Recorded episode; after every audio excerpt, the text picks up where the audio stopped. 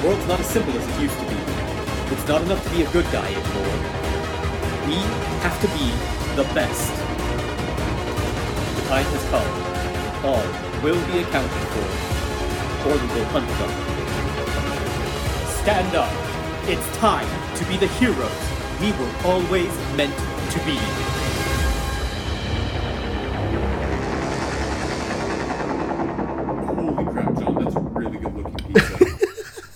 I thought you were gonna say something about him taking too long to clap.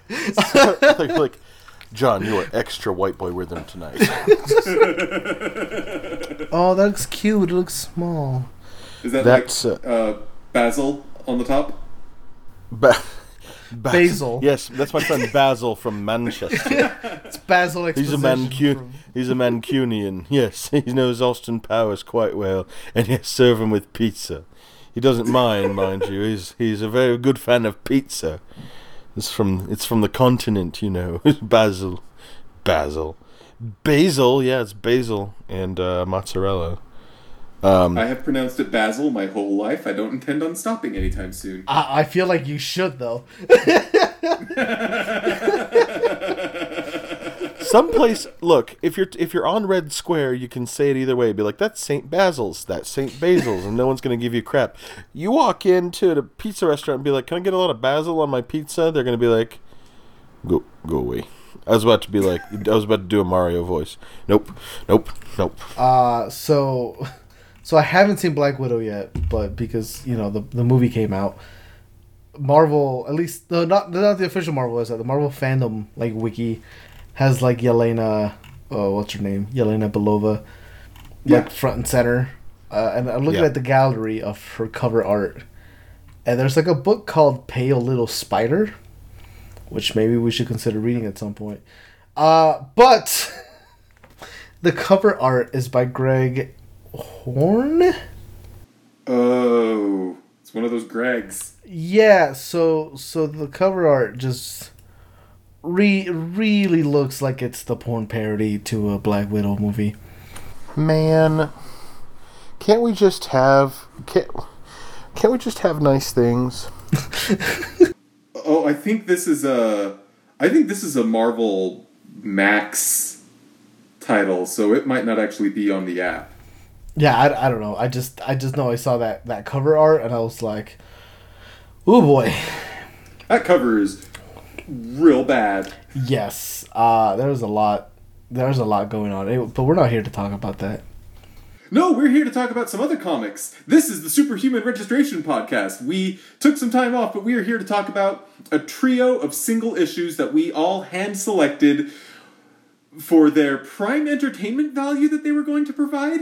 We'll see how well that panned out. I'm Steven, and I've got John and Aldo with me on the line. How are you doing this evening? You can't see it, but I am dabbing. I'm, I'm ex- Dabbing? I'm, I'm excited. I just That's dabbed right. too. John, are you dabbing? No.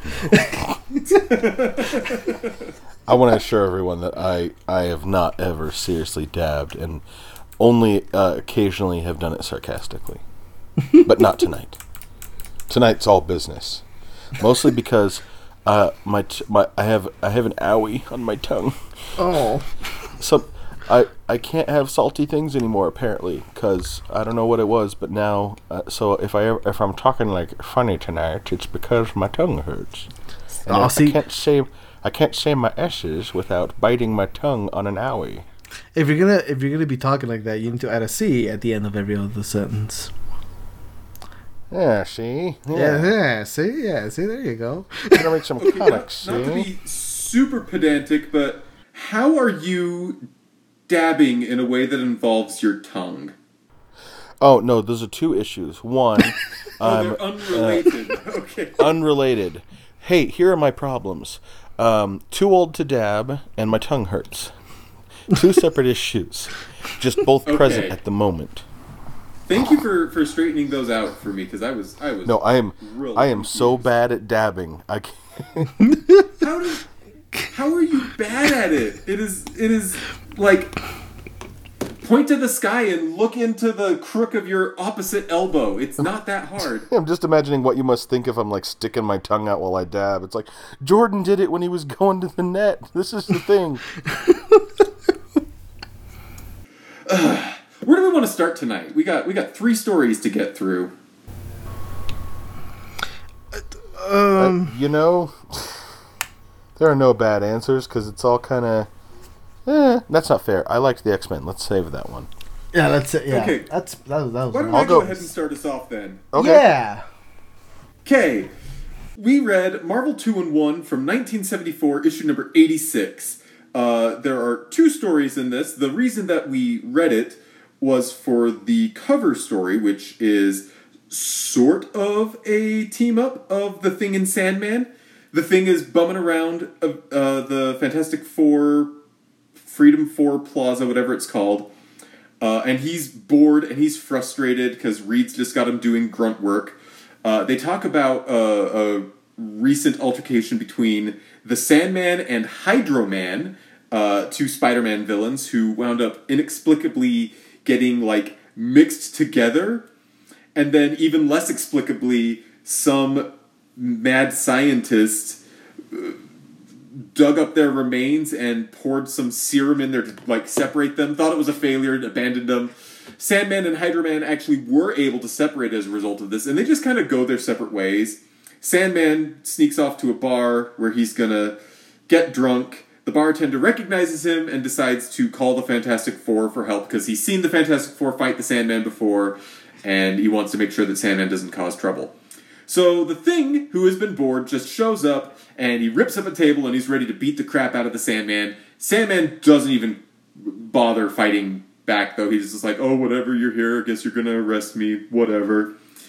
So when Sandman doesn't fight back, the thing sits down, listens to Sandman talk about his whole life story, including his uh, kind of initial crime spree, his origin story, and at the end of it all, the thing decides he's not all that different from the Sandman, pays his tab, and just leaves, and the Sandman sits there in the bar alone drinking.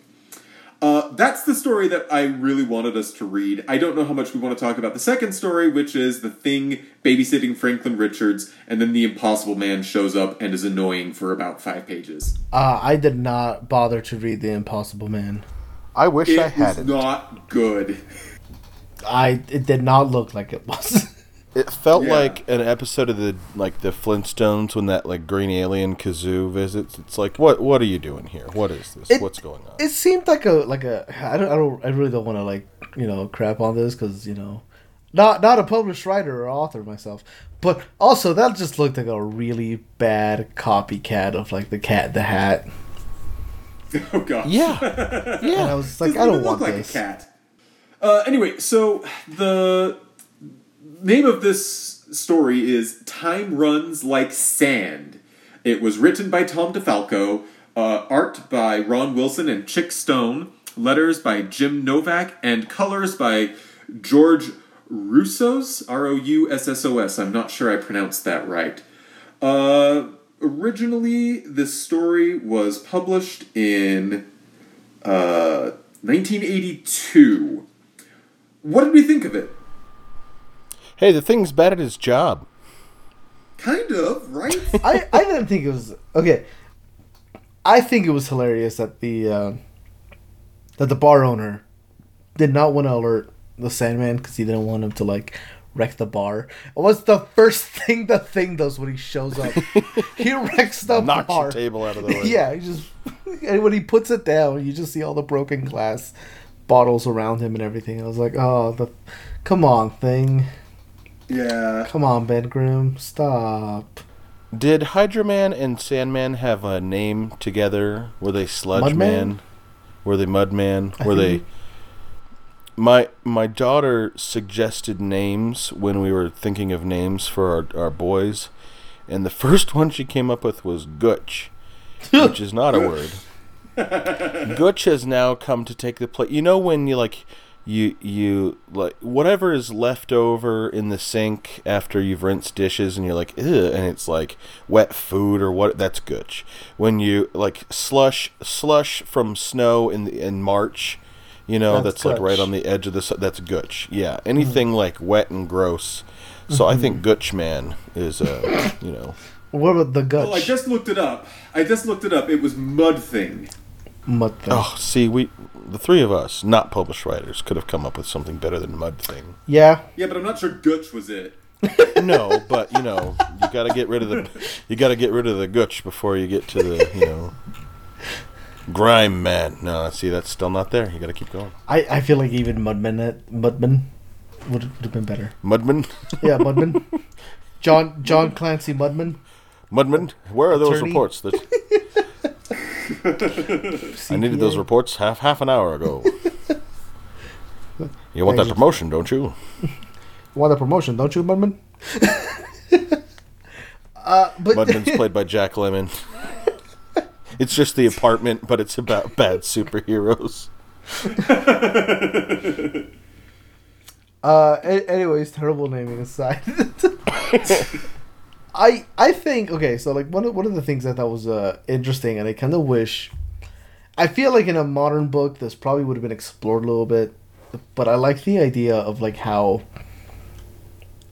I, okay, I like how uncomfortable it made me, how the Sandman was talking about the, his experience being kind of mind melded with somebody, and separating from them. And he talks about how he doesn't like feel like himself. He's physically, emotionally, and mentally drained from this whole situation. He can barely keep himself together. He's like, you know, really, really pensive about his whole life. But like, you know, it was in the, it was the eighties. Uh, so, so part part of it is that he's also talking about how he kind of felt like almost a little violated, uh, kind of from the whole situation as a whole. And I really like the idea of kind of exploring that, you know, the idea of like what must it be like to have been part of two people and now you're one. Uh, uh you know, it was against your kind of will, right? Uh, that you know that didn't get explored too uh, too much. Uh, Nope. But uh, but I thought that was what little bit of, of it was there was interesting, right? Because that they both handle that very differently. In which Hydro Man just says, "I don't want anything to do with any of this ever again. I'm noping out of here hard," and just like gets into the sewers and leaves, presumably to be seen never again. And uh, the Sandman just kind of decides he needs to uh, figure out how to cope with this.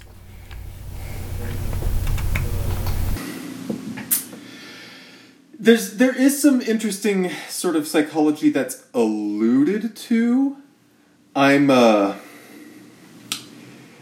not super I'm a little disappointed in this story. This is not what I wanted from a story that depicted the thing and uh, the Sandman kind of having a heart to heart on the cover. I expected something that was more fun, that was more upbeat, that was more like two bros throwing back beers and talking sports. Weirdly, like that is that is kind of what I wanted from this story. Two two bros sitting in a bar, five feet apart because they're rivals. Oh boy. Um, so yeah, just it was it was not bad, and it wasn't really like good either. I I, I feel like this was just perfectly fine comic to pass the time. Like I, I read it while I was sitting up at night with with the baby while he was uh, trying to get some sleep, and it passed the twenty minutes or so that it took me to read it just fine. Yeah, That yeah, I I think that um, it's not bad as far as like it's wordy, but it you know it's typical of the of the time. It's, 80s. you know, yeah, and it's drawn in the Marvel style of the day. It's not bad. Um, you know, it's not something I particularly like. You know, this style because a lot of it, I don't think. Um, I don't know. I think that like they could they could do. I don't know they could do better, but this this felt like a fill-in issue maybe, but Huh. it comes down to like they they go into this backstory and and you know Flint Marko talks about how he's he's like I was just a bad guy and talking about how he's a bad guy and it's not like I'm sorry for the things I've done as much as it is I'm just tired from doing all of these bad things and you know having Hydro Man like all up in my grains, you know. And so if it like I think the the modern take would be okay Sandman, maybe if you're serious about, you know, not putting up a fight, we can get you some help to, you know, rehabilitate you and not make you a, a bad guy cuz I think he's probably been a good guy, bad guy before. That seems likely that he's like done both. I'm trying to find if this is his origin, like if this is where we get his full origin story, not like obviously it's not his first appearance or anything, um, but like I don't know if we get this this many like details because that's pretty much what this is. Is like Sandman talking about how he became a Sandman, and Right. the thing is like, well, you're sure are the Sandman. Okay, bye. You know. Yeah, and that's it was that's probably what I disliked about the story is that it was a lot of tell, very little show, Uh-huh. and like there's a whole movie Bob thing which I sometimes question the credibility of, uh, where he talks about how the whole show don't tell uh, thing is a um, basically a CIA ploy to fight communism. It's a bit more convoluted than that. Regardless, Sorry, whether I mean, you did not mishear me. Apparently, the whole like creative writing classes teaching show don't tell was uh, a CIA plot to combat communism. You'd have to watch the, the movie Bob thing for more details. And again, I'm not hundred percent sure how true that whole thing was. Yes, please, please But- link that because I am what? I I have been watching Movie Bob a while. and That does not. Did they think bell. communists were wordy Yes. oh my gosh! and that reading would lead to the downfall of Western civilization as we know it? It basically boils down to the fact that it's easier to impart uh, ideology if you can be explicit about it. But show don't tell requires you to be implicit, and so you couldn't explicitly advocate for communism. Jeez. Yeah, right.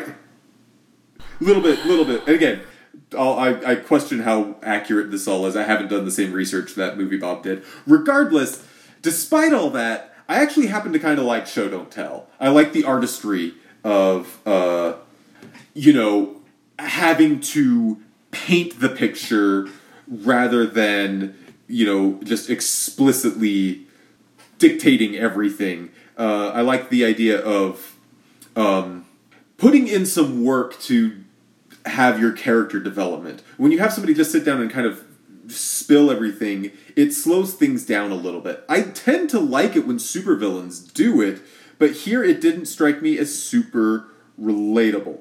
Yeah, even like his little pass, like the things passing, like you got a chance for a clean start, and it's like, okay, this is a nice thing where the superhero is seeing like the big picture and like this guy could turn his life around. It's like he just spent this time telling you about like him being a crook and like that it's not remorseful. It's more like, man, it was rough, you know. It's just ridiculous. Yeah, um, I do. Again, I like there. There, are, there's a lot of stuff about the story that I want to like. One of the big ones being, I like it when heroes are sympathetic to the villain rather than just you know going in to beat him up. Yeah, And uh, I, I like the thing doing that. I just, I don't know. I, I it didn't feel as earned. Uh, it wasn't like the thing was sympathetic to him because he's had a. I don't know. I, I didn't quite grasp it, and so th- I feel like the story fell short in a lot of ways from what I wanted it to be. And I don't know that I can put it better than that. I wanted a little fight at least, you know. I'm I'm fine with like the lack of fighting. I th- I think I'm kind of on the same thing as as Steven. Here, if I was gonna sum this up, like kind of why it's not as good as I wanted it to be, is I feel like this this was uh, this could have been a really good Spider-Man issue. Is the way I, I, I feel like about this book. But, is that true but- of most comics you read? Yeah, I, I think I think at the end of the day, probably what like hurts me the most about this book is that it doesn't like we're having like a real heart to heart moment, right? It's well seemingly right because uh, you know per Stevens analysis or interpretation of the book. It's not, or and and John, yours as well. It's not really a heart to heart, right? Like he's not really repenting. He's not really, you know, uh, sorry for the stuff he's done. He's just tired. But it really feels like in a Spider-Man book, this is like the turning point that would have changed the character for like at least, uh, I don't know, at least like a, a year or two, where the, the Sandman would have been trying to do like good things after having this heart to heart with with Peter Parker, or Spider-Man. Oh, I mean, I, I- I don't know why this is what it took for me to think of this. It wasn't a heart to heart because the thing disclosed nothing. Oh yeah, he thought it all to himself. Maybe that's why it feels so just like preachy. The preachy's the wrong word too, but just like super uh, pat and didactic. Just because it's it's. ugh. I got no good words. I got bad words. That was a five dollar word if I heard one. I don't. I don't Yeah, know. yeah, Yes, yeah. Anyways, Anyway, it wasn't a Spider-Man story because Marvel Two-in-One was a thing book. which is weird, right? Why would you call it the Marvel Two-in-One if you're just gonna do only the thing? Be like, the thing can't hold his own book right now, so we're gonna pack him in with somebody else. But Marvel it's- Team Up wasn't called Spider Man and somebody else. It was called Marvel Team Up. They had to hide what they were doing. It's like you'll buy it if there's Spider Man. It's like, yeah, I bought Super Pro because it had Spider Man, and that was the stupidest idea ever. Oh man, is Super Pro on the act? Uh, if it is, we have to read it. Wait, Uh, what I is think I think I have it. It's like a guy who puts on football pads, and he's that's basically it. He's like a football player, and Spider Man helps him, and that's the one that I like. I bought, and I was like, "This is great," because Spider Man's in it. it was ridiculous. Oh my gosh! Yeah, he went Is it from on the app? Uh, no, I don't know, but I just saw like a, I just googled it. I just saw the headline. It says he went from sacking quarterbacks to tackling crime. Yeah. Collector's item. This is an NFL thing. Oh my gosh! I don't. I don't know how I feel about any of this. Sports makes me uncomfortable. Okay, you know what doesn't make me uncomfortable? Speaking of segues, um, Is the segues? the the cover. The one the one other thing that I want to talk about in this book is the cover oh yeah, because that's a good cover. it is. Yeah. It's it's a bit like you know old fashioned, but the bar ambiance is really nice. There's a lot of good detail, just like on the different bottles and stuff. There are some cute little uh, like Easter eggs. Like in the foreground, there's a bottle of Ron and Cheek, which are the two artists or two of the artists. Yep. Um, yeah. Anyway, there's just some cool stuff. Uh, that's all I got though. I like the cover a lot. I I also uh, because uh, I, s- I think I think I'm the resident beer drinker here.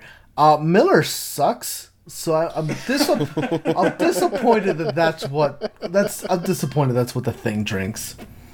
Um, I've I've heard I've heard everyone say like Miller sucks, Budweiser's like pee, Coors sucks. I don't. Obviously, I have no vote.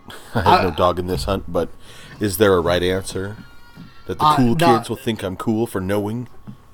Uh, okay, as much as I hate to be a hipster about this, uh, big big beer does not taste good. Uh, a, lo- a lot of the time, big beer does not taste very good. I I, fig- I figured. I I have I've turned into a hipster and I drink local local beer. Well, Yeah. you. Support my local brands like Ketos and which is not keto as in the diet. Let's not get that confused. Uh, but yeah, anyways, I just disappointed in, in the beer's choice in, in the thing's choice of beer. Well, I mean, that was like the hit uh, ad at the time, you know, or like the you know it's Miller time, like you know you see it in movies Yeah, uh, in the era too. So I think it was they were going for the joke. Yeah, Yeah. 'cause- because it's clobbering time. It's Miller. When time, when okay. when Tap the Rockies was right there with these two guys, they didn't go for Tap the Rockies. It's the dumbest thing. Hey Steven, hey Steven, update. I go from mediocre on this book to like feeling kind of meh on this book to I hate it. I hate it. It's dumb. I, They this blew a perfectly good joke opportunity.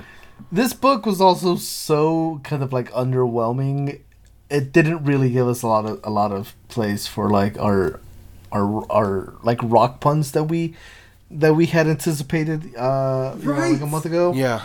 I guess just a good book is just you just can't take it for granted. All right. On that note, we are moving on.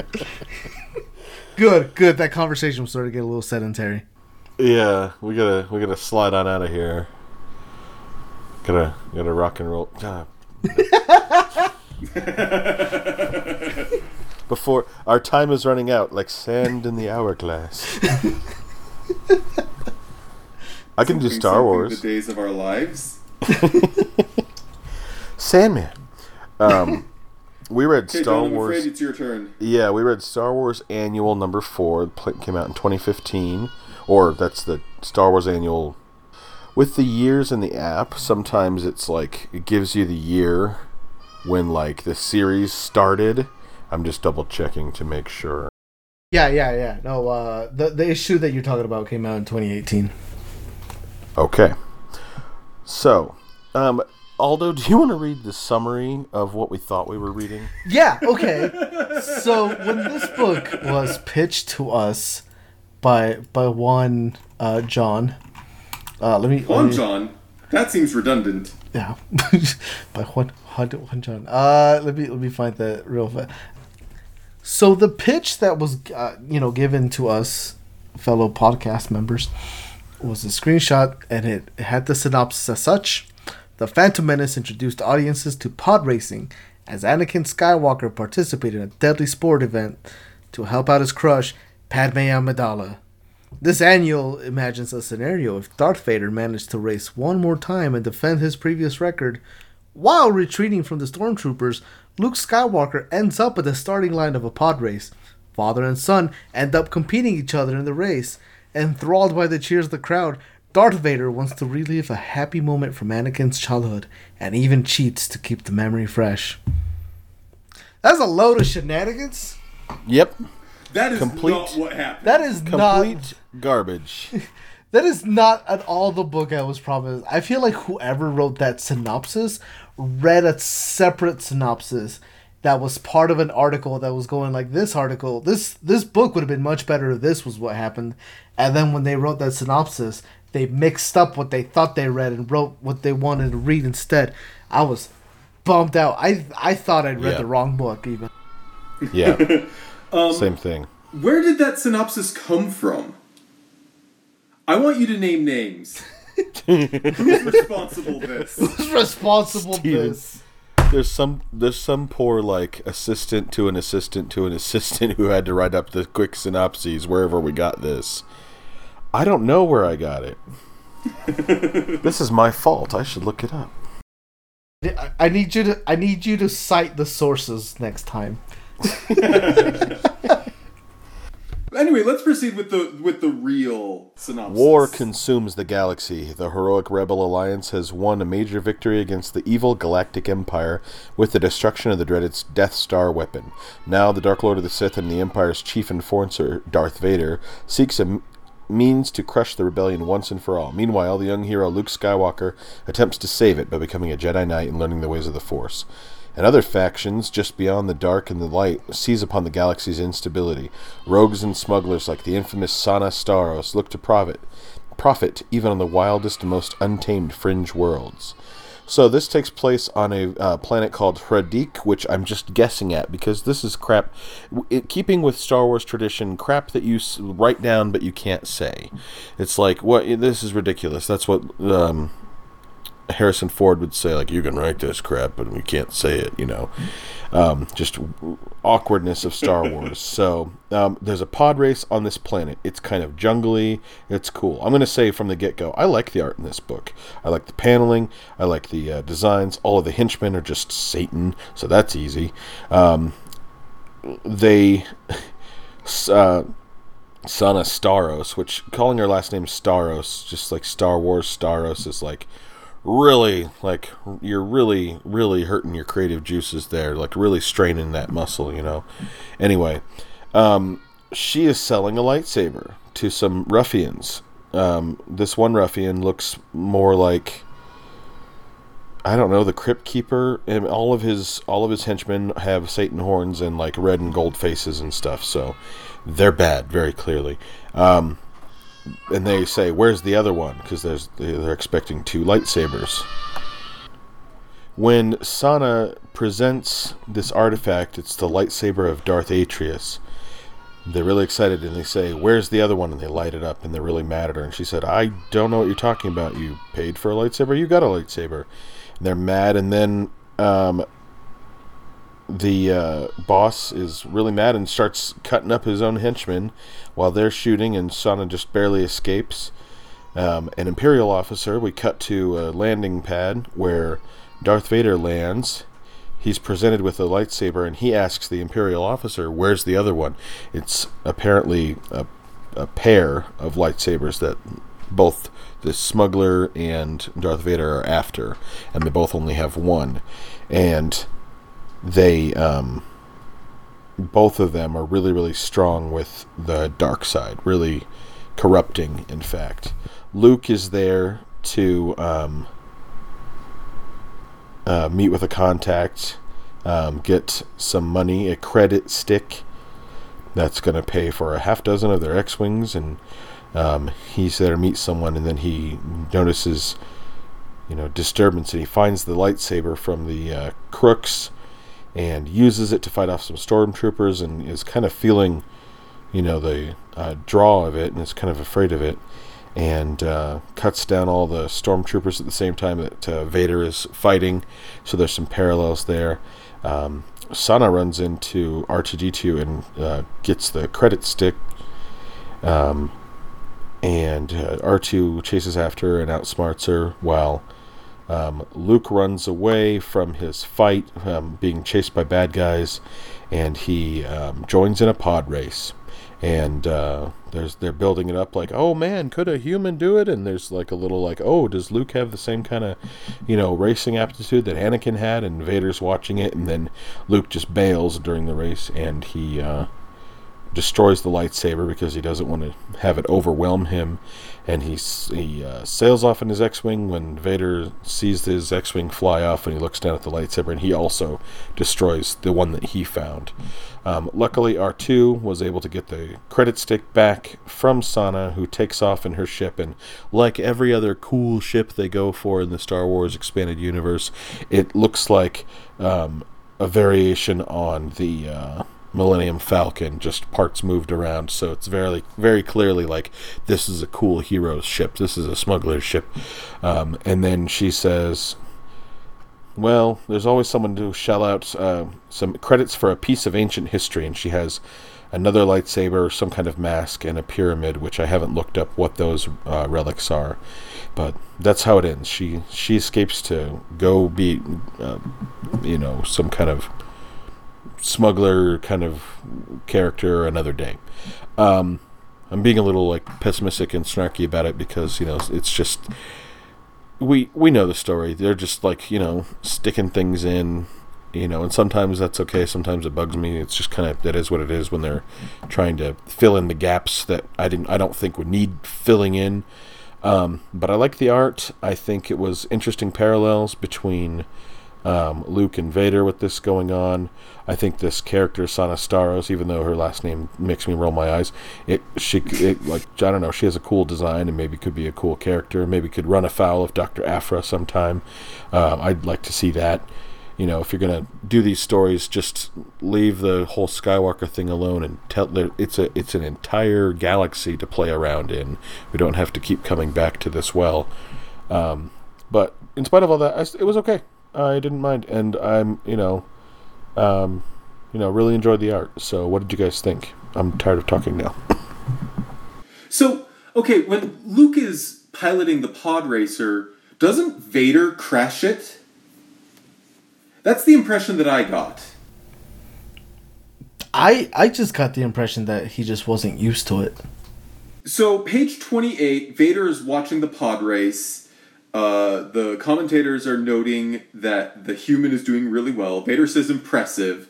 Then you flip the page over, and Vader's still watching the pod race, and then the pod racer that Luke is piloting crashes. but in between you've got this long Oh, yeah. panel of Vader, and there's that little like jagged orange line around his hand. It makes it look like he's using the Force, and he crashes Luke's pod racer.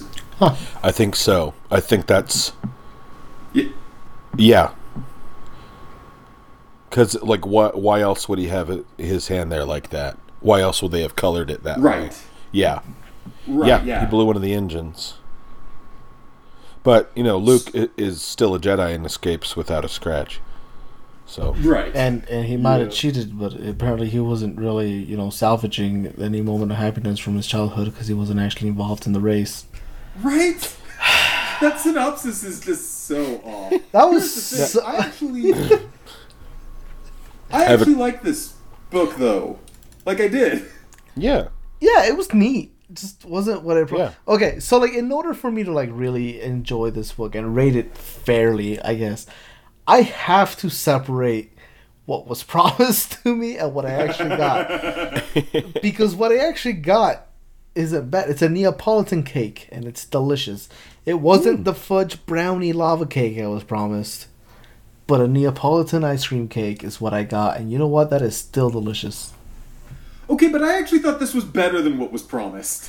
I, I Yeah, would I didn't not want, say like- so. but okay. I felt like it was going to be like Annie, use it back. You know, like you're going to go race again. I, oh. Now, did you guys hear Greg Proops when you read the um, little speech bubbles from the announcers? No, I did not. I can safely say that I did not. Okay, that's what I heard in my head. Was the two-headed alien from the first uh, from episode one, played by comedian and uh, whose line is it anyway? Alum Greg Proops, and podcaster apparently. Um, yeah. Nope, I did not did not hear that.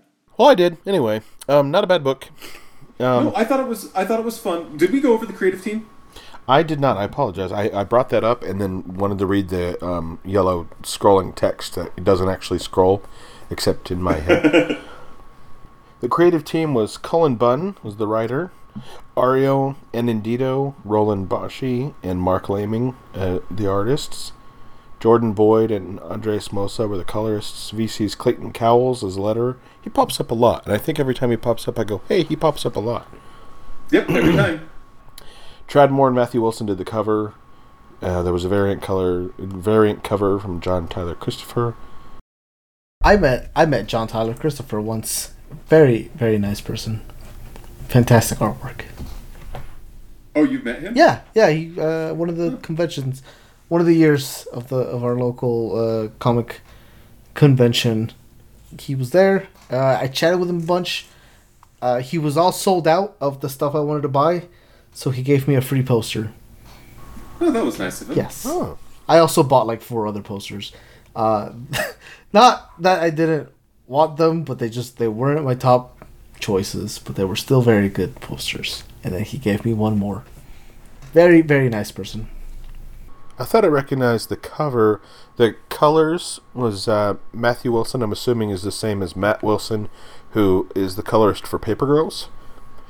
I believe so. He's he's a very prolific colorist. Well, I met yeah, Eisner Award winning um, for that creative team, um, and I met I met him at Comic Con as well, and he was very nice. Talked to me about just doing that work, and I I've since bought Paper Girls.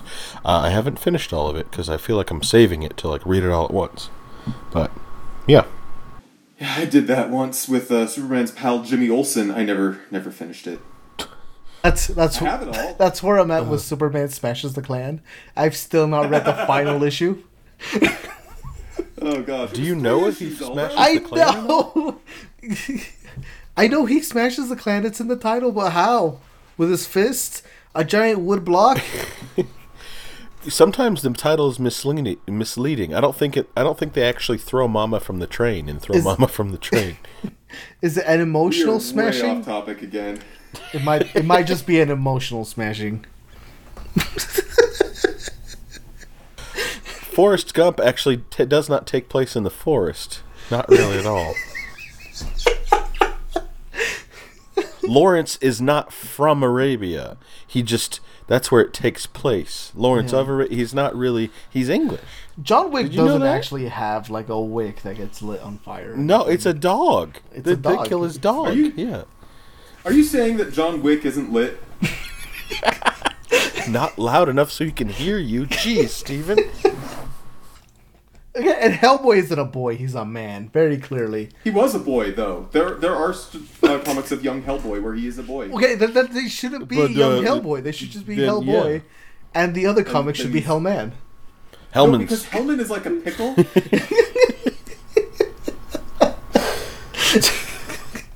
or it's mayonnaise or something. Anyway, I really like the way that this comic looks. I like the colors. I think the the character designs are I mean, obviously character designs are basically, you know, Mark Hamill and Darth Vader costume. Uh, the the layouts are really good. In particular, I keep going back to this one panel, the first panel on page twenty six, where uh, what's her name? Uh, Sana. Sana Starros. Yeah. The Starros. She uh, was like slipping, and so we've got this Yeah. really good. Yeah, it's such a good little, and all it's just white background, her slipping on the ground. It's a really good. You've got the arc of the oil from her foot. The foot's got a nice little motion blur. It's just really well crafted. That one little image. I keep going back to it. It's like this weird sort of MVP. Yeah, that jumped out to me as well when I was reading it. Also, I don't know what it is about Darth Vader in comics, but I love. I feel like Vader looks intimidating every time he's on panel, Yeah. uh, in a way that he didn't always manage in the movies. Yeah. I, I there's something about the the comics where, and I think actually part of it is they made the very smart decision of not trying to capture the iconic Vader breathing sounds. Like if every panel that Vader was on, there was somebody like spelling out. Like it would get old really quick. Leaving him silent most of the time is a very good choice. I think what works Yeah. especially is, is something the movies do as well, but I think it works better kind of in, in comics, is that they do a lot of those close-ups on his face, but like there's no emotion, but because of the context of what's happening, you you kind of get an idea of him thinking through things. He's not just, you know, he's not just planning on killing somebody. He's kind of contemplating like why, right? Like that's because every time we get a close up in the movies, it's not about him like what he's gonna do. He's thinking about why he's doing what he does. So so I feel like that carries through in the comics because we get those close ups on his face, and there's there's really no emotion to kind of show through the mask typically. right. They do they do cool things like the on page um 31 where we get a close up of the eyes of his mask and reflected in them is the X-wing in both. And I didn't notice it until I flipped through just now again where we see, you know, he's just he's seeing the X-wing take off. He's look he looks down at the lightsaber and the, it's the frame you know we're looking up at Vader so an intimidating pose and the position of his head and his eyes and the angles and everything like that he's looking at the lightsaber he's thinking about the lightsaber. He looks up and sees the so the uh, X-wing go away and he crushes the lightsaber just like Luke did a uh, page before. So um, good storytelling through like really good use of the medium. Um, I like the last page as well with uh, Sana Starros. I think that I don't know. I just like you know her her whole design. She's got a cool outfit. She's got cool hair. Yeah, This is a cool character, Yeah. and her ship is cool, fitting the you know it's it probably has a name that's like some sort of like riff on the Millennium Falcon or Ebon Hawk or you know there's it's I don't know. They did probably did something. I'm just guessing. the aluminum hawk. There- yeah. Lady Hawk. The decade ostrich. The oh my gosh. Avian centuries. All right. So, anything else to say on this on this uh, Star Wars book?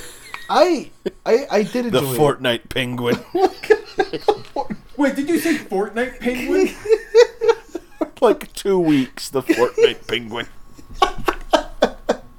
That's like that's like your it. boxcar racer kind of ship. That's like that's like what Calvin and Hobbes are going over the hill in. Is the little ship like that? Oh man. Uh, what what was, what's I gonna say though? Because there is something I wanted to point out that I liked a lot. Oh, in in terms of like lore, I don't need, I don't want. It's not necessary. It absolutely doesn't have to exist. I really like the idea of like a pair of lightsabers that are so tainted and corrupted by like the dark energies of like their previous owners that it that they have the one ring influence on whoever wields them and I thought I thought that was kind of a cool concept. I wish I could, we could see that like explored for more than an issue. But See, but yeah, I think this is actually like the perfect length. Because, like you say, this is this is unnecessary. You Yes. do not need this story. Um, but since you have it, it doesn't overstay its welcome. Yeah.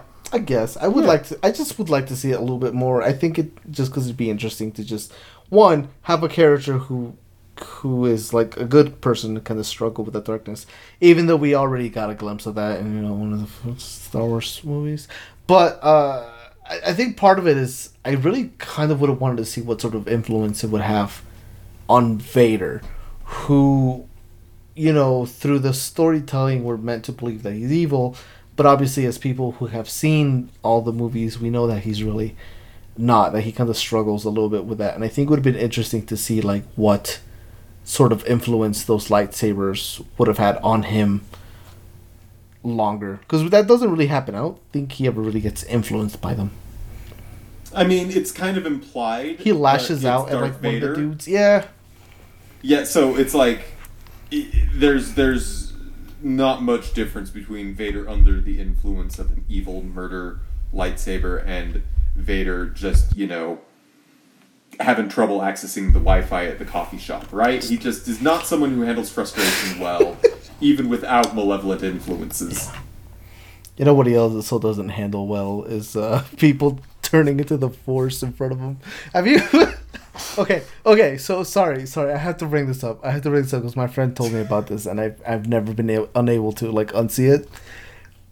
In in episode four, when he kills Obi Wan, what is the first thing he does? Is he stomps on like these old rags. of like where Obi Wan used to be, and it's like the least like space wizardy thing I've ever seen. He just kind of like, like yeah, he prods it with his toe. yeah, yeah. He just kind He's of like, kicks a "Where'd little you bit. go?" Yeah, Huh. I've never seen this before. All the other Jedi he killed, like you know, and chopped up. None of them just force ghosted on him, you know. uh huh. And he killed a lot. I mean, he killed room full of younglings, man. But uh, yeah. Anyways, I just wanted to bring that up. 'cause I, I don't know. I like Vader, but every once in a while, Vader is goofy, and and I like that. Yeah. Not on purpose. Um, Sana Starros, just to update you, is Doctor Aphra's ex. And Oh, she also Oh. claimed to be married to Han Solo when she Oh. was hunting him. I remember she- that. It seems like she is kind of on her own side, like Doctor Aphra is kind of on her own side, but where Doctor Aphra is kind of you know loyal to the Empire, Sana is more loyal to the rebels. It would seem. I am skimming this article, but No, that's fair. Yeah. I don't know. Those are two cool characters. I would read that team up. Indeed. But that's going to have to wait for another time. Do we have anything else to say about this particular story? pleasantly surprised and uh, cool alien designs and i just realized when uh, vader is going down these stadium steps to watch the race everybody in the crowd is like what and they're running away um, which i was just like i hadn't thought about the first read through and going over it again i was like oh yeah of course they would be it's not like he can just like peek in and be like oh excuse me you're trying to sell peanuts i'll get out of your way now you know it's not like you know it's vader you're gonna run so i'm glad they showed Right. anyway, I'm glad I'm glad we read that. Um, but I think now it's time to move on to our last story uh, from X Men Legacy. Although you got this, Ahoy! I do. Uh, ahoy! sorry, I'm not gonna apologize for that. You're a pirate now. I guess. I didn't know you moved to a ship. Yeah. So yeah, so we read X Men Legacy number three hundred, which is called Forget Me Not, featuring the X Man, Forget Me Not. And the story kind of takes place with Who? this girl who has been uh, disfigured after. Uh, it sounds like just not like not even a bad date, just a regular piece of crap dudes like took her like she said no to them on a date or or something like that, and they disfigured her. So she's trying to break into the X Men mansion so that she can like be around people who will make her feel like she's not the weirdest person around because her face has been kind of disfigured on one side and she's just tired of people like staring at her and kind of feeling like an outsider so of course the x-men is the kind of the natural place to go. Uh, but she gets caught by the security system which is like a Shi'ar psychic shield or some shenanigans like that. And uh, the more you struggle the more you want to do the thing that you got caught doing the more that shield would like eat you up. And comes to the rescue forget me not forget me not's power is that he he is quick to disappear from people's attention and on top of that uh, when you stop paying attention to him you forget about him like entirely. You, you don't remember that he existed what he was there or anything like that. So he explains to her that throughout the years i think he says explicitly like the last six years he's been an x-men that uh that he's the reason that every time they're like oh yeah this thing just ran out of fuel or this computer just glitched or there was some sort of deus ex machina that happened that it was him it was his involvement but because people forget about him immediately when they stop paying attention that that they just kind of attribute that stuff to luck. Even though it's him kind of behind the scenes. And he tells her a couple stories about his time with the x-men. One when they were like in the middle of, of this war thing and i don't know what event that is and i'm assuming it's it's got to be some sort of like actual x-men event because these things always are. But he's they're fighting the x-men are fighting in a war and he kind of figures out that the soldiers that they're killing that the x-men are killing are kind of bubble people. So they just when they die they just kind of pop and disappear. And he's going around at night uh, and kind of learning all of their names to kind of help them be remembered because they essentially stop existing. And he's even he himself is not sure that other people will even remember who that they even were there right? So he's going through and remembering all their names collecting like dog tags and that type of stuff. And he tells her of a separate story where he was looking for two X-Men or mutants uh Mimic and Omega whose powers are to surprise surprise mimic other mutants powers and Omega I believe can actually take those powers away. So he goes to talk to them to kind of, you know, convince them to actually take his power away. The process could kill him and even after that, you know, he could just entirely disappear or not disappear. He would just be unspecial. So like, what would be the point of kind of doing anything? The way they put it is, I, don't know, kind of. Po- I don't want to say poignant, but it it kind of makes sense because they talk about how the worst part about not nobody caring about you, nobody knowing you exist, is existing and nobody caring that you do exist. Which is like something that he's like, yeah, you know what? Maybe I don't want that reality, at least not now. So he decides he's not gonna have him take his power away, and he's gonna keep doing stuff that matters, even though nobody will remember that he did those things. So kind of through these conversations, he helped he helps this girl get out of the shield, and instead traps himself in it. And as he explained earlier, like machines and computers and stuff eventually kind of lose track of him as well. Like they just can't focus on him. So he's not worried about being stuck in that uh, the Shi'ar psychic shield for a while. And so kind of convinces her to you know kind of think about it. You know don't don't give a crap about what other people think. You are like be yourself, own it, that type of thing. And as she leaves, she obviously forgets that she had this whole interaction with him. Calls her mom and just tells her that you know I think, I think I just uh, had to get out and talk and think about it for a while, and kind of goes home. And uh, yeah, so this was written by uh, let me pull up the list because it was written by several people and it was written by uh, Simon Spurrier. Spurrier, Simon Spurrier. yes, Mike Carey, and Christos Gage, uh, with pencils. Oh, I, um, with pencils by Tan Eng Huat, Steve Kurth, and Rafa Sandoval. Inks by Craig Yeung, Alan Martinez, and Jordi Tarragona. Uh, colors by Jose Villarrubia, Rachelle Rosenberg, Ulysses uh, Arreola, and lettering by VC's Corey Petit Yep. or Pettit. I We know. always do that too. Yep. Every time. Every time. It's Pettit. It's Pettit. Marvel's got like, I don't know, six letters that they use, and we know how to pronounce four of their names. Um, you know, if that is true, I feel like that's my in. I just got gonna be a letterer. You got to work on your penmanship. I'm not gonna be a letterer. Oh man, the shortest dream and like realization to dashed hopes ever. so, so, so okay. So, what did you guys think? I I like this book a bunch. I had read it like on my own separately. Uh, I think like a year or two ago, and I I I've been waiting for the opportunity to suggest this book to for reading for a while. I liked it. I yeah, I think this is the strongest of the three that we read. Yeah, easily.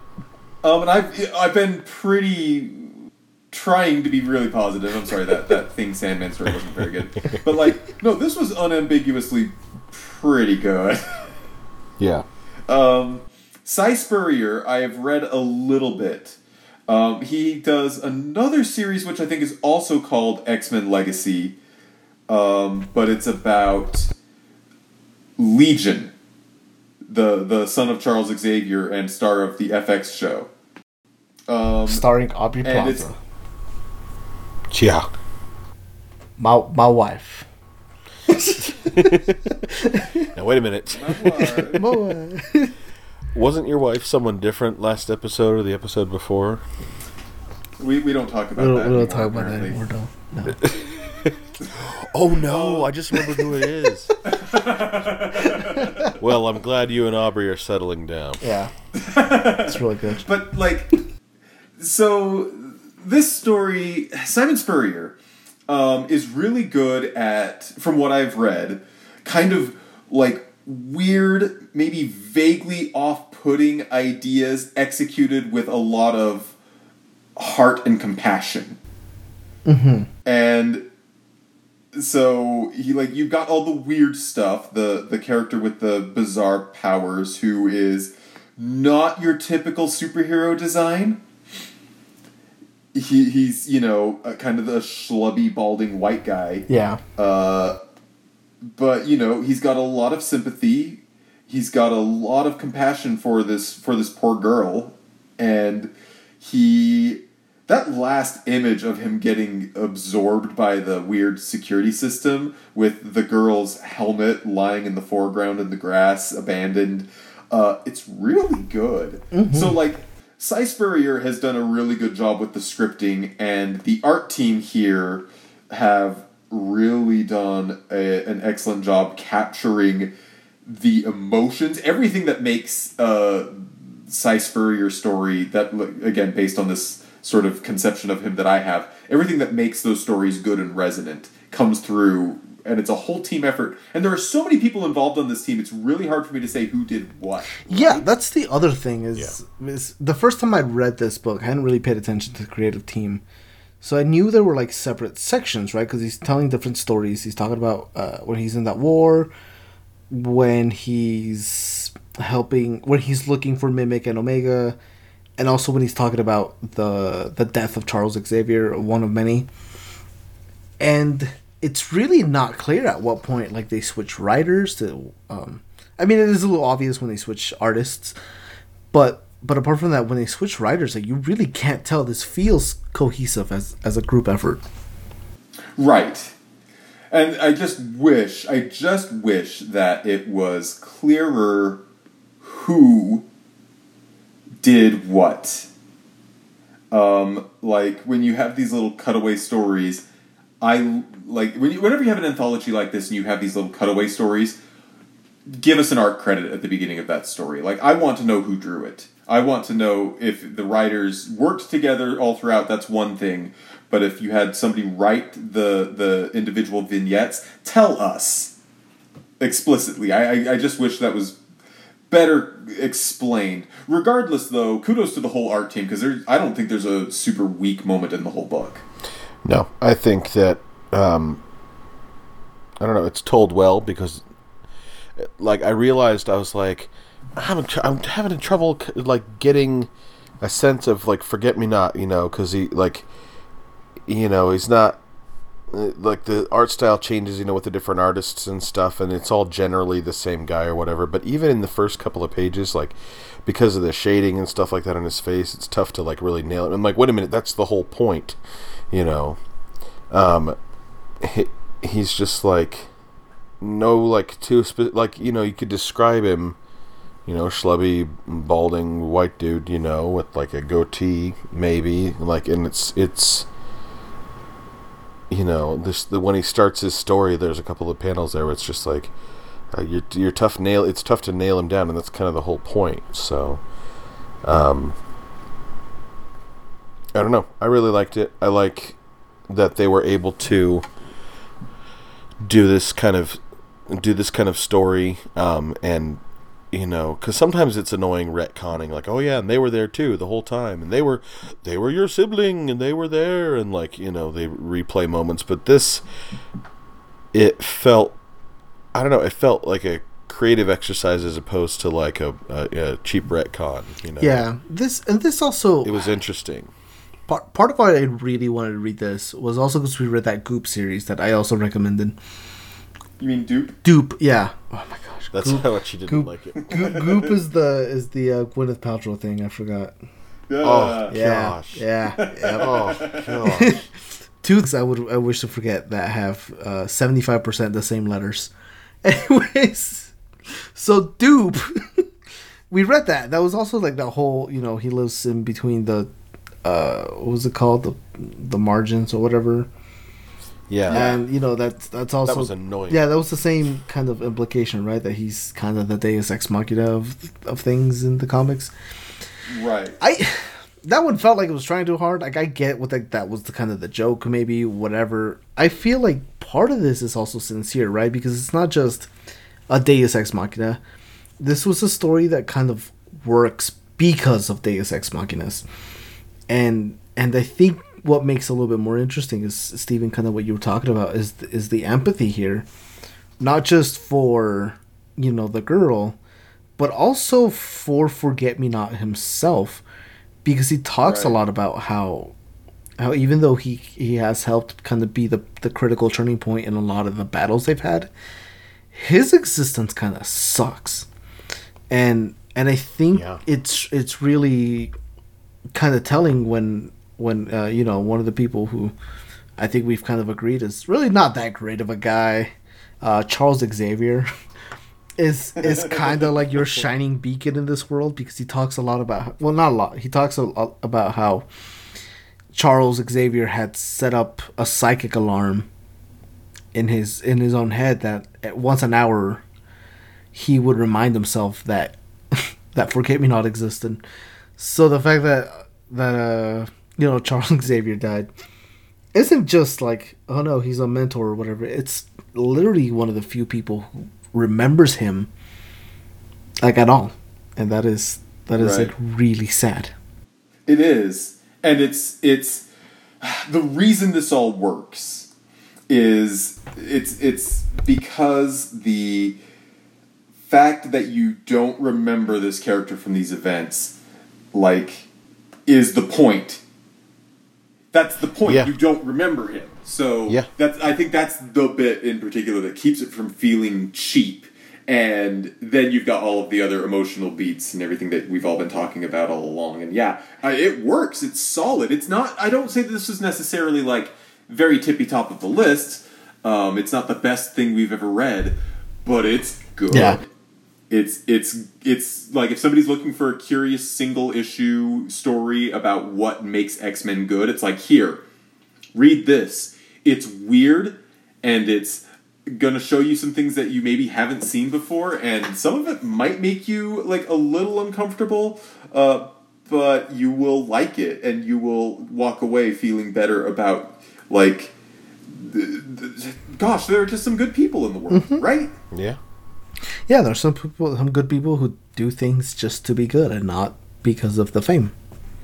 And he probably Yeah. he probably gets sit on all the time on public buses. Like he just gets an empty seat, and then someone just walks over and just plants it right there, and he's like, "Hey, hey, hey, hey, hey," you know. Yeah. and then the next person forgets that he's there and tries to sit down. That must be murder. oh.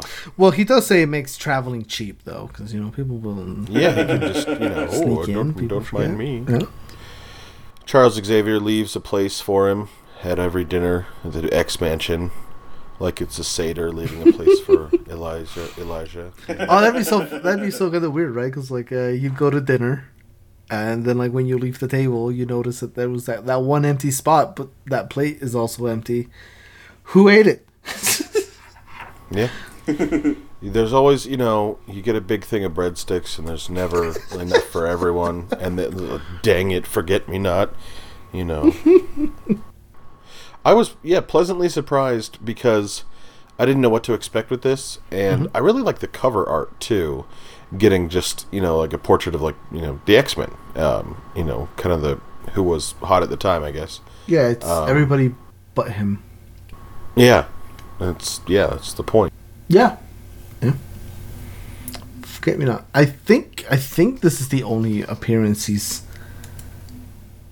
done. He comes up later. He comes up later. Um, I read on his Wikipedia. Wait, I'm sorry. He's not on. Oddly enough, he's not on Wikipedia. He is on a Marvel wiki, and he's involved somehow with uh, Hope Summers. Mm. Like I- Interesting. there's there's a part where like she's like you know trying to make a team out of you know. This- I think it's after this. Like she's I don't know. She's she's doing something. There's like a bad guy coming after her, and I dang it, I had it earlier. Um, he's involved with that. So there's there's some you know tie-in to Hope Summers at some point, but I think he dies. Well, Spoiler alert! A co- I said after the fact. according according to uh to the to the Marvel wiki, he is also on Krakoa. So neat. Well, everybody who died, they bring them all back. So, Yeah, but they That's true. remembered him enough to bring him back. oh, that's kind of sweet. Right. Like there are happy endings after all. Hooray! Hooray. All right. Now, we should determine whether this podcast is going to have a happy ending or a contentious one. Ho ho! Nice segue. Wow, that was really. God, good. that was- I've been Yeah, studying. it's- I've been studying ranking. Steven's work, and uh, Any any smoother, you probably could have taken me out to dinner.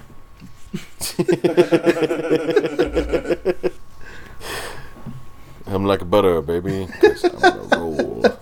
I can't believe it's not butter. It's John. Yay! All right. So we currently have on our list uh, 151 different stories. I feel like we haven't even scratched the surface of the comic, like the app. No, yeah, like even if the we didn't like add new, even if we like aren't counting like the new stuff that's constantly added, even if it was just like a limited number from the day, you know, we started the podcast. Like, it, oh gosh, there's so many. Yeah, uh, it's there's a thing about like art in general. There's so much good art. You, it is it is impossible to consume all of it, to explore all of it. You're just never going to. That's why that's why experts are so highly sought after because they're good at one thing, and, and sometimes it's all you it's all you can do. But like seriously though. So number one on our list. Uh, it's been a while since we've done this. Number one on our list is No Normal, uh, the first story arc of Ms. Marvel by G. Willow Wilson and Adrian Alphona. Uh, the very very bottom of our list, number one hundred and fifty-one, is The Evil That Men Do uh, by some people who probably feel bad about it. Um, so where do we want to rank? Let's let's go in order. Where do we want to rank Time Runs Like Sand? Low. Um, Like it's it's low, but it's not very bottom. Yeah. it is. It is. Wherever it starts to be bad, it's definitely above that. Yeah. Is it below a Star Wars: A Valentine story? Y- Okay, y- that's actually the area of the list that I'm looking at. I think I would read the Valentine story before this, honestly. That at least had like a beginning, a middle, and an end. This was like, here's my sad story. All right, be good. Bye. Rrr, Reed Richards doesn't appreciate me. I'm a big, strong rock guy, and he's using me for big, strong rock guy jobs. How dare he? What was what was damage control? Damage control was. Oh, That's the guys who were like cleaning up after all of the superhero attacks. I don't remember that at all. Uh, anyways, I guess this ranks Yeah, above correct. damage I can tell you, you didn't like it. Yeah, I, it's, Yeah. it's way down here. it was not good. I would put this. I forget Cold Turkey, the Spider-Man story from 2016. I for, I know that we read a bunch of like holiday specials. I can't remember that one. that actually kind of tells me in, that we're in the right part of the Yeah. list. oh, that Yeah. was that was the Right. Spider Gwen. Oh, that was like just a, a snippet of a, a story. Yeah. Uh-huh. Yeah, I remember that. It probably would be better in context, so that might be one that we combine and re-rank later. But for now, um, no, I would rather read this than Cold Turkey. I would put this in between those two. Cold Turkey Yeah. and Valentine. I think that's a good Star Wars. spot. Yeah, Yep. I, I would agree with that. No one uh, cuddled together for Sandman and the Thing didn't cuddle together for warmth in a spaceship. They were just drinking in a bar. So it would have been better if they had. yeah, because they would have like had to have gone somewhere that they could only access on a spaceship. Uh, so okay, what about? Now, what's this? Okay, Aldo, you've written down title here as now. This is pod racing. That can't be. No, it's not. It's not. But I wish it was. But also, that was that we was could a just title. call it that, right? That was a title based on the previous uh, explainer and or synopsis. Man, imagine Im- imagine they just do a remake of the pod race from episode one, but it's Vader in the cockpit the whole time doing the all the lines just the same. Like, Yippee! This is Wizard. I'm bringing it back. I think this is just Star Wars Annual Four. I don't think it has a title. No, it but Where do doesn't. you Yeah. rank it? Oh, yeah, we can give it a different title. Uh, I just put no. This is pod racing because I was hoping that that's exactly what it was going to be. It was not. Personally, I like this a lot better than the story that we just read. Um, not necessarily enough to get it super high. I think the first story that I got to where I was like, no, I think I'd rather read that than this um, was. I mean, honestly, it was Mary Jane Homecoming. Well, see, I'm I'm definitely higher than Mary Jane Homecoming. but the thing is, I am too because I like Mary Jane Homecoming better than its position on the list would warrant. Uh-huh. Um, I think uh, once we start getting to uh, like House of M and the the Search for Eternity, that's where I slow I'm sorry. down. What I'm book? No, I didn't hear what book you're Like, House saying. of M. Oh No, the other one. Okay. That's the one. That's the only one I said. No, you mentioned a Steve Ditko uh, piece. No, I, I'm pretty sure that I would remember that. Stanley wrote it. Steve Ditko drew it. Not Stanley Spider Man. Tucci. Lieber. That's really who. Stanley Lieber. Uh, so, John, where were you thinking of putting this? I don't like how you steamrolled over my dick. That's part of the bit. You drove your big you drove the Big Thunder Mountain Railroad right over it.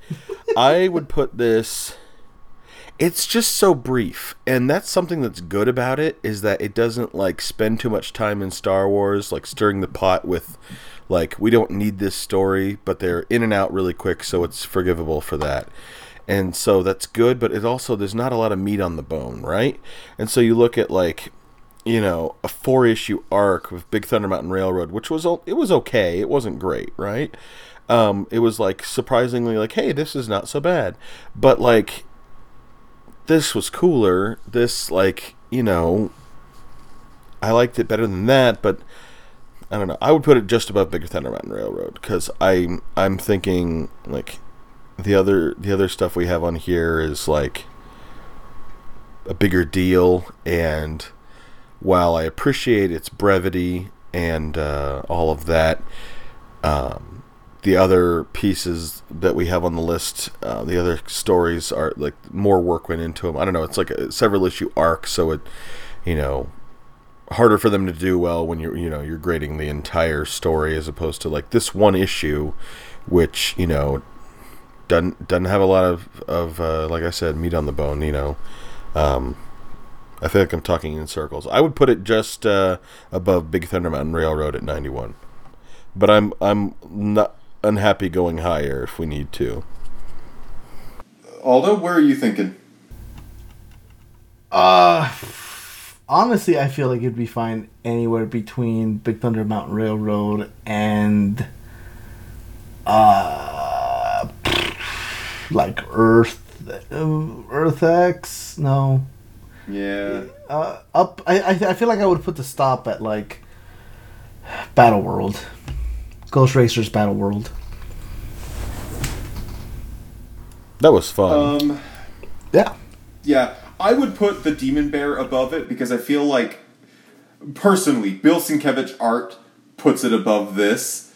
But yeah, so personally, I think if that's kind of the area we're going for, I would say 81 between the Demon Bear and Cage. Cage. Oh, so he does. Oh, see, you do it for that. Yeah, you won't jump through my hoop when it's difficult. Wow, I see how it is. All right. Slap in the face. All right, Genndy Tartakovsky, let's go. I, I, that's fine. I'm putting. Um, is, that, is that good? Uh, John, do you agree? Yeah, that's fine. I feel like most of the books in this section of the list are kind of of a piece, though, right? Yeah. Like when we say it's just about Big Thunder Mountain Railroad, it's like this is about as good as Big Thunder Mountain Railroad Yeah. in its own way. I just kind of would rather read it than Big Thunder Mountain Railroad. Yeah, I guess. Yeah. Big Thunder's place on the list is like, well, like, you know, it's, yeah, not one you want to reread, but also you can't fault it for what it is, so. Right. It's, it's perfectly serviceable. This is also perfectly serviceable, but with Star Wars. Yeah. We should start color coding the, the uh, 80s on the list here. 80s and 90s is perfectly serviceable. um, all right. Last story. Forget Me Not goes significantly higher, I would say. But again, I'm, I'm not sure how high significantly higher is. Yeah. Uh, I feel like it definitely goes above that Deadpool book that we have. Which The Deadpool the book that we the, have? the one where he takes the suicidal girl on the night of her life. Oh wow. Um, The never ending struggle. The- Never ending struggle. Yeah. Yeah. I just got up where's to the it. never ending struggle? now? Thirty four. You think it goes above that? Well, that's 34? Yeah. Holy crap, that used to be so high. It used to be on number list. Used to be four. four. yeah, that's why Aldo has an initial rank column for this very discussion of wow. Yeah. It has uh, changed a lot. Yeah, I think it goes above that. I, I think if anything, just because I, I feel like we're not okay, so we're not dealing with with with the suicidal girl, which is kind of I think kind of the big thing that kind of was the thing that Deadpool did really good, right? But we are still dealing. I feel like the core of this is a girl who is feeling very hurt, and like it's or just okay, not even a girl, a person who is feeling like very hurt, very much like an outsider, and here we have the kind of atypical hero to help them realize that you know there there is a place for them here, and I think that even though the stakes feel lower in Forget Me Not, I think the heart is stronger. I agree. The nice thing about the Deadpool story is that it surprises you by being heartfelt, but it's still a Deadpool story. Yes. Um, whereas this is just sincere the whole time, and it's I I, I do like that about it. So um, anyway, yeah, it, it's exactly like you said. I, I do think that this goes above that. My ceiling for this is probably Runaways. You know what? yeah, it doesn't fair. go above Runaways. I, I don't think that I would put this above Runaways. Um, I really I- liked it, but like Taskmaster was really good too. and I was And actually it's a just similar- thinking, I definitely like this better than Taskmaster, though. Oh really?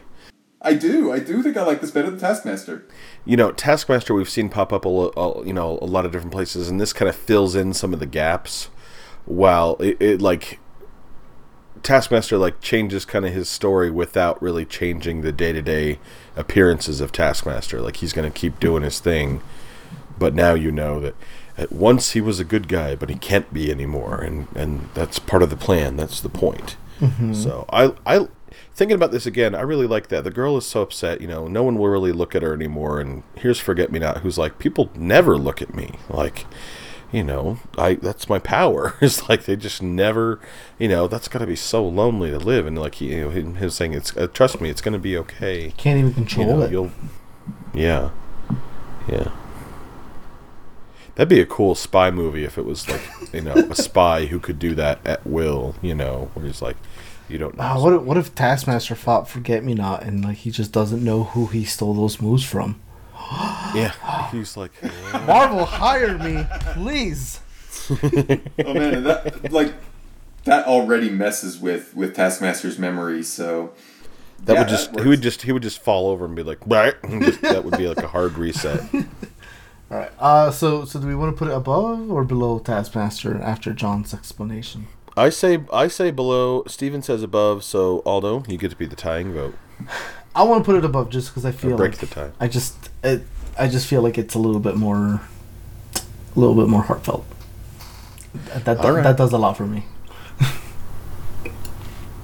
It is an X Men book, so I'm okay with X Men. I, I think it's funny that I suggested this book, uh, like literally a com- like the conversation after when I when I said, "Hey guys, we should probably back off on Spider-Man and X-Men books." I was like, but hey, he's he's on the team, but who would know that he's there? and then it's like, "Hey, what should we read next time? Hey, how about this X-Men book?" I hate myself. okay, so that's number twenty nine between Black Bolt Hard Time and Taskmaster. yes. Yes, Yes. cool. Speaking of what we're reading next time, let's talk about what we're reading next time. Uh, recently finished a, a little television show on Disney Plus called Loki, which deals with the uh, TVA, the the what was- Time was Variance Authority. Yeah. time variance. You, you, Authority, you know, yeah. some people some people would say it's uh, low key a very good show. Ho ho ho Yeah. ho. Ha, ha. Ho ho. that was weak. It was. That really was. I am. Your mother and I are disappointed in you. So, uh, Hey, wait a minute. I'm I'm disappointed in that arrangement. There's only three of us here.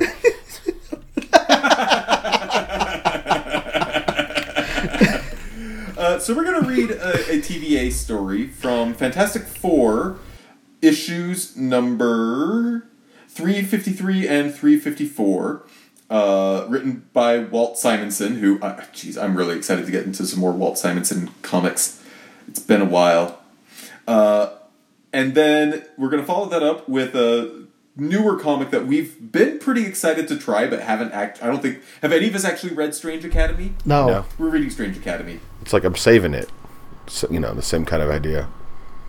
Yeah, so we're going to read the first story arc of Strange Academy, uh, which is issues number one through six, and this is a Skottie Young and Humberto Ramos story. So timely on on the Humberto Ramos. Yeah. Timely side on the things. timely. Ho ho. Ho ho. Speaking of timely, uh, what do you guys think of Loki? Y'all it's it? it's my favorite of the Marvel shows. I- I love it. I am it. angry that people keep calling him croaky when he's clearly an alligator and not a crocodile. Loki Gator. Yeah, see that I better. thought that I thought that Owen Wilson and Tom Hiddleston kind of made up for the some of the dialogue, like the scenes that kind of went on a little too long, and the dialogue wasn't quite as snappy as you want it to be. Because after that first scene between Tom Hiddleston and uh, Owen Wilson, it's like, wow, this is like this is this show is going to go places. It's cool. Where Owen Wilson just kind of confronts Loki with, "Hey, man, like." hey, wow. no, sorry, I kept. He doesn't actually say that. I, I, I kept Oh, expecting it. I kept ex- like I know. when all the Lokis were And there. there's so many. There were so many wow moments too. When, when all the Lokis But- were there, or like when when uh, they were confronting Alioth, I was really hoping Yeah. that he's gonna be we're gonna kill Alioth, and he was gonna be like, "Wow, okay, really." Mm. That's probably in his con. That's probably in his contract. The writer in his contract, like, nope, none of that. Um, no, when he just like says like here, like, what do you want, Loki? What do you want? And he just keeps getting after it, keeps getting after it, and so like we bring 2012 just lost Battle of New York Loki up to speed with just died on a ship with Thanos Loki, um, and then we can you know proceed from there. Um, I loved all the different Lokis.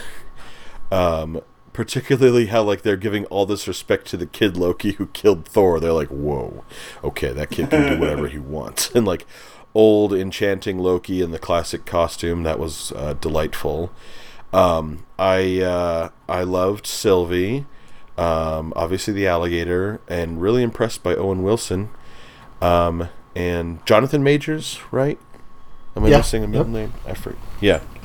Um, awesome, awesome. I am yeah totally on board, and um, yeah, this uh, the oh, sorry, I, I started saying that, like Owen Wilson and uh, Tom Hiddleston's acting made up for like you know other scenes where like um, Owen Wilson and his boss, I forget her name, the the uh, you know boss of the TVA, like Oh, you know, some Renslayer. of those scenes kind of went on a little. Yep. Some of those uh, scenes went on a little longer than I think they needed to, or felt like you know the di- like it needed. The dialogue could have been a little bit better. Also, I watched Midnight in Paris, and uh, Tom Hiddleston and Owen Wilson are in that together too. It's F. Scott Fitzgerald and uh, Owen's character Gil, um, who's the the writer in Paris, and yeah, I really like that movie. Um, and have to remind myself that sometimes you can separate an artist from his art. I I think for me one of the things was uh I think I had the opposite reaction where like as I think as the as the shows have been going I feel like a little less uh, a little less impressed by the second half of, of each show whereas in this one I felt more impressed with the second half. I kind of wish more of the show had been willing to be as weird as like the last two uh, episodes were. Yeah, right. I think that's what we'll get in the next season. I hope so, because because once we got to like once we started really kind of getting to like the void at the end of time, the actual like Loki variants, and like Goliath, like we got we were getting weird, and that's the that's kind of where I was really hoping. Like WandaVision would kind of get to a little bit. It, it kind of did. Uh, it's just the tiniest little bit. This Van- WandaVision was fine, except for the finale was kind of just like checked a box. It was like, oh, a big fight where they're throwing powers at each other, and like it could have Yeah. been. Al- Also, Yeah, like more pr- like major props to Loki for not caving in and doing a big fight at the end. There was a, the fight that was there was pretty like small, like you know, relatively. It was a small scale fight between two characters. It was really about the characters and their wants and needs, and I thought that was that was well done. Like the fight between Loki and Sylvie. Uh, so so kind of once we got past that, we got you know the actual effects of that stuff. What a cliffhanger! Um, Yeah, I I also just really love the implication that we are gonna get Kang with the stupid, silly, capey outfit. yeah. I loved the uh, design. Like the the whole last episode looked gorgeous. The whole like citadel at the end of time, if that's what it's called, and like you can see all the the uh, varying timelines go off as soon as he reaches like you know the threshold. Um, thought that was great. I loved how it's this this like you know ancient castle, but there's like rifts in the whole the whole thing. These Yeah. like glowing rifts. It was just a really cool look. So and like the way that he plays it, where it's just like he's so casual, just like hey, you know, So aloof. not at all bothered by two Lokis who can do you know unspeakable. I. I really like that he was like a, like eccentric, right? Because I, yeah, I think yeah, yeah, after having so many like kind of serious big gravitas villains or or you know characters it's really nice to have somebody who just isn't that i mean he also granted he's like a villain but not really a villain in in this show He's just kind of doing the thing he Yeah. needs to do. He's not really doing anything out of like malevolence.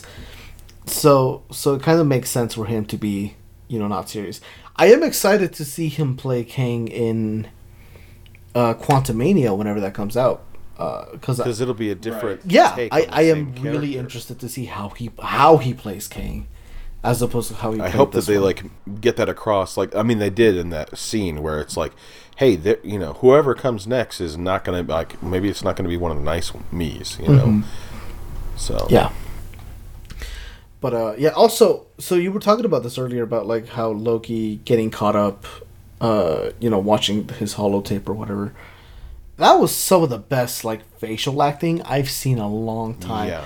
Just the range of emotions that Tom Hiddleston is displaying as he's watching his story play out. So good. So Yeah. good. they don't have him Yeah. talking as much as I thought they would, and they don't need to. He just he nails it. Yeah. So, Steven, If it weren't for Tom Hiddleston, like we would have probably tapped out of the series pretty early, which would have been a shame because then we would have missed classic Loki, who Yes. oh my god, was so good. that's like that's my new life dream is I want to look awkward in spandex but still manage to steal the scene. Like that's how I want to spend my my declining years. Did you did you guys see the little the theory that Thor Ragnarok explains where Kid Loki comes from?